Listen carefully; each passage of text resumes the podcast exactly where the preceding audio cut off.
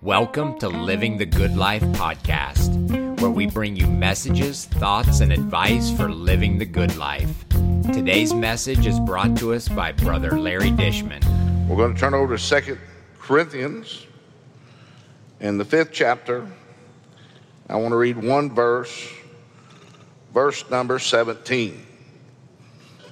Therefore, if any man be in Christ, he is a new creature.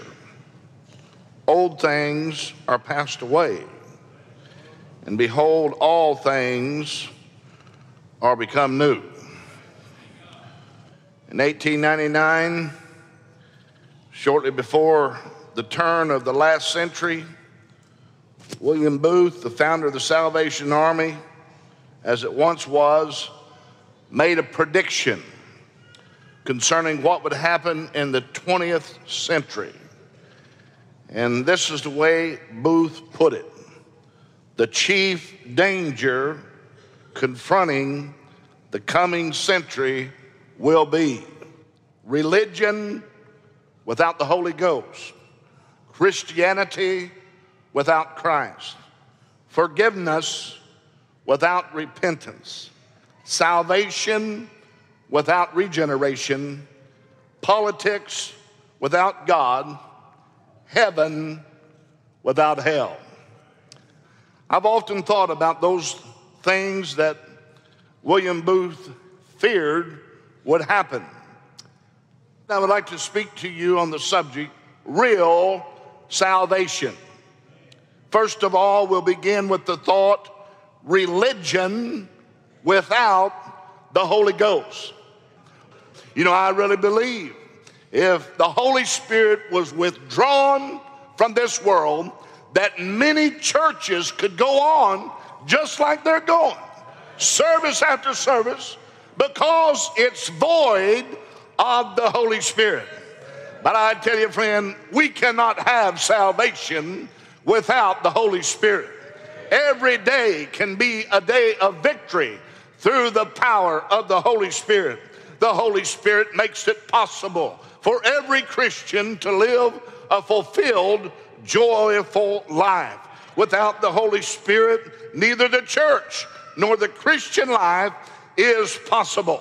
The Holy Spirit's what gives us power to live the Christian life. The Holy Spirit gives us power to be a witness for Christ. The Holy Spirit is more powerful than any other spirit. The Holy Spirit is called the Comforter in the Word of God. The Holy Spirit authored the Bible. The Holy Spirit holds back and limits Satan's full power. The Holy Spirit is what convicts men of sin, of righteousness, and of judgment. It's the Holy Spirit that regenerates us, baptizes us, indwells inside of us. It's the Holy Spirit that seals us. It's the Holy Spirit that fills us. It's the Holy Spirit that guides us. It's the Holy Spirit that empowers us for soul winning. It's the Holy Spirit that imparts the love of Christ to us and also through us. It's the Holy Spirit that gives liberty. It's the Holy Spirit that conforms us to the image of Christ. It's the Holy Spirit that strengthens our new nature. It's the Holy Spirit that reveals truth to us. It's the Holy Spirit that assures salvation to us. It's the Holy Spirit that fills our mouth with appropriate things. It's the Holy Spirit that gives gifts unto men. Yes, thank God for the Holy Spirit. We can't be a Christian without the Holy Spirit. And you know what? There's absolutely no substitutes for the Holy Spirit. If the Holy Spirit does not continue to work with us, then Christianity and the church lose the very meaning of their existence. And something else Christianity without Christ. Without Christ, friend, we are powerless, we are defenseless, and we are helpless. Because he was right when he said in the book of St. John in the 15th chapter and verse number five, without me, you can do nothing. I like the song, I can't even walk uh, unless he's holding my hand. And you can't either uh, without the help of God. You know what? Christ is my shield today. Christ is with me. Christ is before me. Christ is behind me. Christ is in me. Christ is beneath me. Christ is above me. He's on my right hand and He's on my left hand. And without Him, I can do nothing. When I lie down, it's Christ that's with me. Christ is with me when I sit up. Friend, if you're sick, He's the great physician. If you're poor, He has great riches. If you're weak, He's your strength. If you're in trouble, He's your deliverer. If you're fearful, He's your peace. And without Him, we're helpless, we're hopeless, and we're powerless. I believe we ought to come to the house of God and lift up Jesus Christ. He said, If I be lifted up, I'll draw all men unto me. Without Christ, there's no Christianity. And then forgiveness without repentance. Repentance is absolutely necessary to please God. So his blessings or his cursings is dependent upon that. Repentance is ignored or rejected in more and more evangelical churches. You turn on the radio and listen, you don't hear much preaching nowadays about repentance. It's something that people are getting away from. You know why? It's not popular repentance is increasingly denied as an essential for salvation. Repentance is a forgotten word in religion. Repentance is key to true religion of God, for it is emphasized in both the Old Testament and the New Testament. And the texts are far too numerous for us to mention here. Friend, there's no practical mercy, no peace, or blessings from God without godly, true repentance. Godly sorrow worketh repentance unto salvation, not to be repented of, but the sorrow of the world worketh death. Friend, there is no evidence or proof of eternal life unless you have truly repented with godly sorrow. Repentance is to return back to where one should be by deep sorrow and regret for errors with the intention to make necessary amends to rectify the situation or the condition. Jesus told us right when he told us in the book of Luke, the 13th chapter, and verse number three, I tell you the truth, but except you repent, you shall all likewise perish. And he went on in the book of Acts uh, and the third chapter and verse number 19. And he said, Repent ye therefore and be converted, that your sins may be blotted out when the times of refreshing shall come from the presence of the Lord. Friend, in order to get your sins blotted out, it takes more than putting your name on the church book. It takes more than being baptized in water. It takes more than turning over a leaf and trying to do better. It takes more than just accepting Jesus. It takes coming in old time repentance and turning from the way you've been living. It's more than a change of mind, it's more than a change of heart, it's a change of action. We need to get back to the old paths. Where is the good way? I still believe the old way is the good way. Once again, religion today have shut up on this doctrine of repentance. That's why we're in the mess today in the religious world. Because I believe that a shallow repentance will bring about a shallow religious experience. Preaching repentance still thins the crowd. For most people, they want to be soothed and not condemned. Repentance condemns people. Amen. And I want to say if you're not a Christian, you do not have forever to repent. Are you listening to me, sinner? Backslider, you do not have forever to repent. Because the Bible says in the book of Proverbs 29 and verse number one, he that being often reproved and hardeneth his neck shall suddenly be destroyed, and that without remedy. I often think in the book of Revelation in the second chapter and verse number 21, where he said, I gave her a space to repent of her fornication, and she repented not. This may be the end of your space that God has allotted you to get right with God. God gives every individual a space to repent. And you will repent in that space that God gave you, or you'll be lost forever. How much do we hear today about salvation without regeneration? Titus talked about it in the third chapter in verse number three. For we ourselves also were sometimes foolish, disobedient, deceived, serving divers lusts and pleasures, living in malice and envy and hateful and hating one another. But after the kindness and the love of God, our Savior toward man appeared, not by works of righteousness which we have done, but according to his mercy, he saved us by the washing of regeneration and renewing of the Holy Ghost, which he shed on us abundantly through Jesus Christ, our Savior, that being justified by his grace, we should be made heirs according to the hope of eternal life. Regeneration is that spiritual transformation in a person's life where it's brought about by the Holy Spirit, brings the individual from being spiritually dead to spiritually alive. Amen. Regeneration is another way of speaking of the new birth, the second birth, or being born again.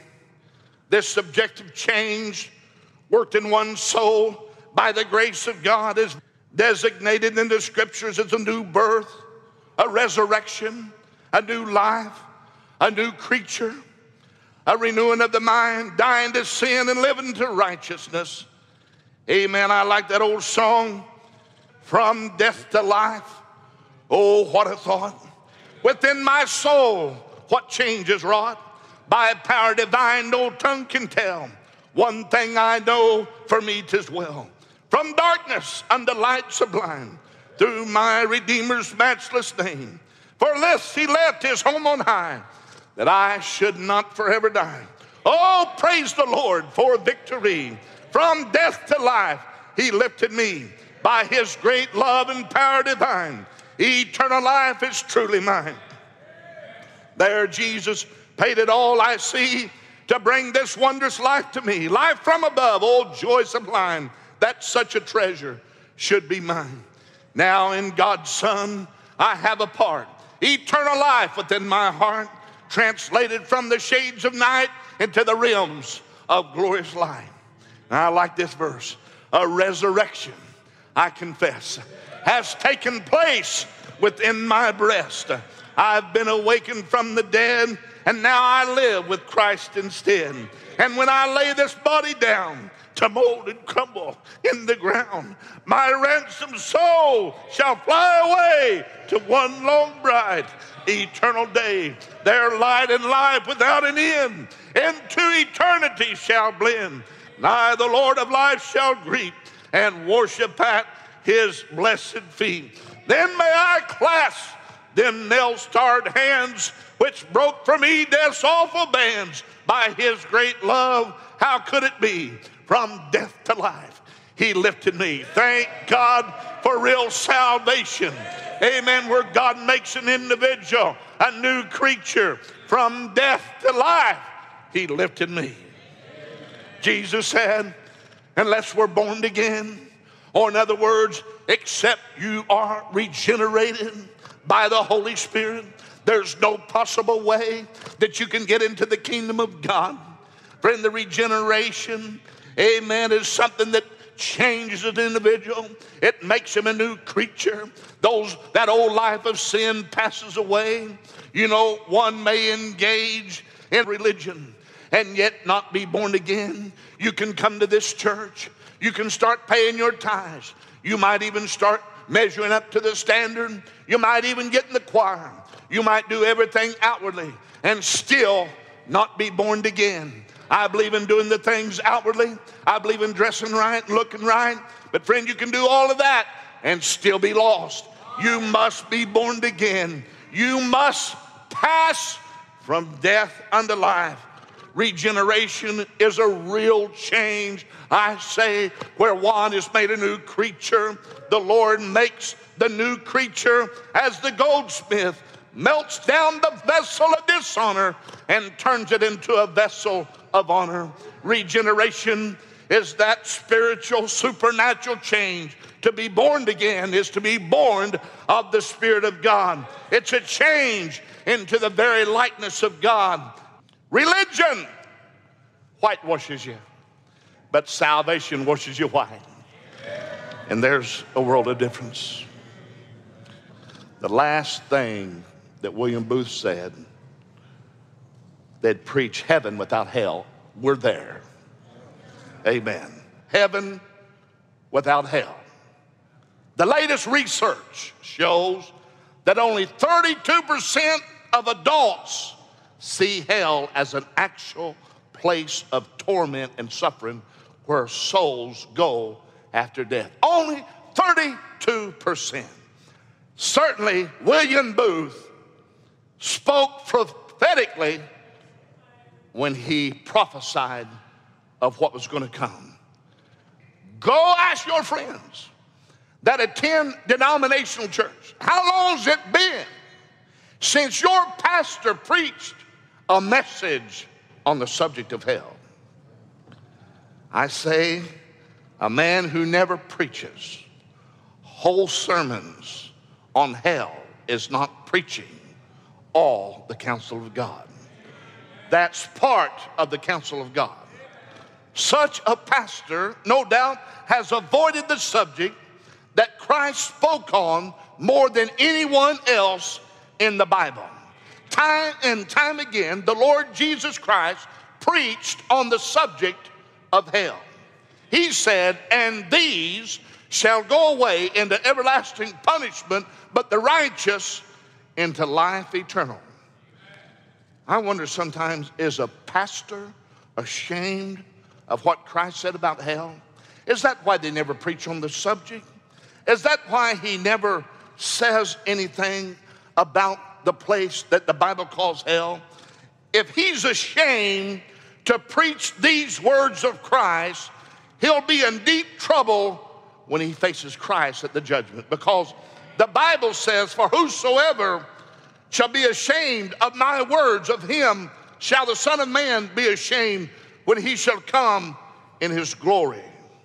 Our Lord spoke of the reality of both heaven and hell. He spoke of them in the very same verses.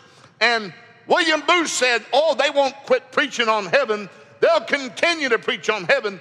Got all these songs every day are coming out, songs about heaven, and thank God for heaven.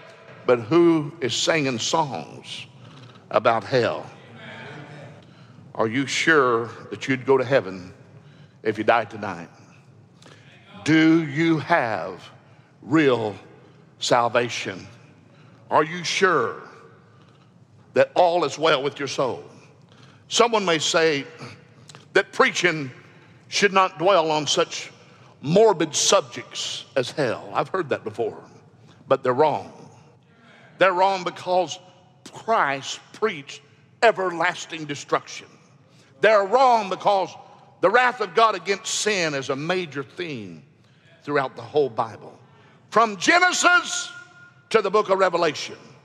Modern man despises a message which comes to us with words of warning that threat of going to hell.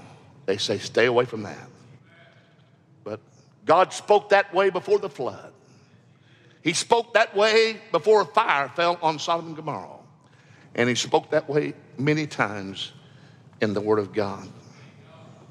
An atheist once said to a Christian, a former atheist, he said, If I believed what you believed about hell, I'd crawl on my hands and knees across beds of broken glass and hot ashes to the four corners of the earth to tell people, to warn people of hell. Do you believe in hell? Charles Finney, the great American revivalist of the 1800s, who brought many souls to Christ, was using an instrument of God for revival. He said this that Christians, we need to do something. He said it's an exercise that we need to do. He said we need to take the New Testament, we need to take our Bibles, we need to open up our Bibles to every place that talks about hell. We ought to take a member of our family and put it there. He said, pretend you're looking in hell with a telescope. This is what he said put your little girl's name there, put your son's name there, put your lost companion's name there.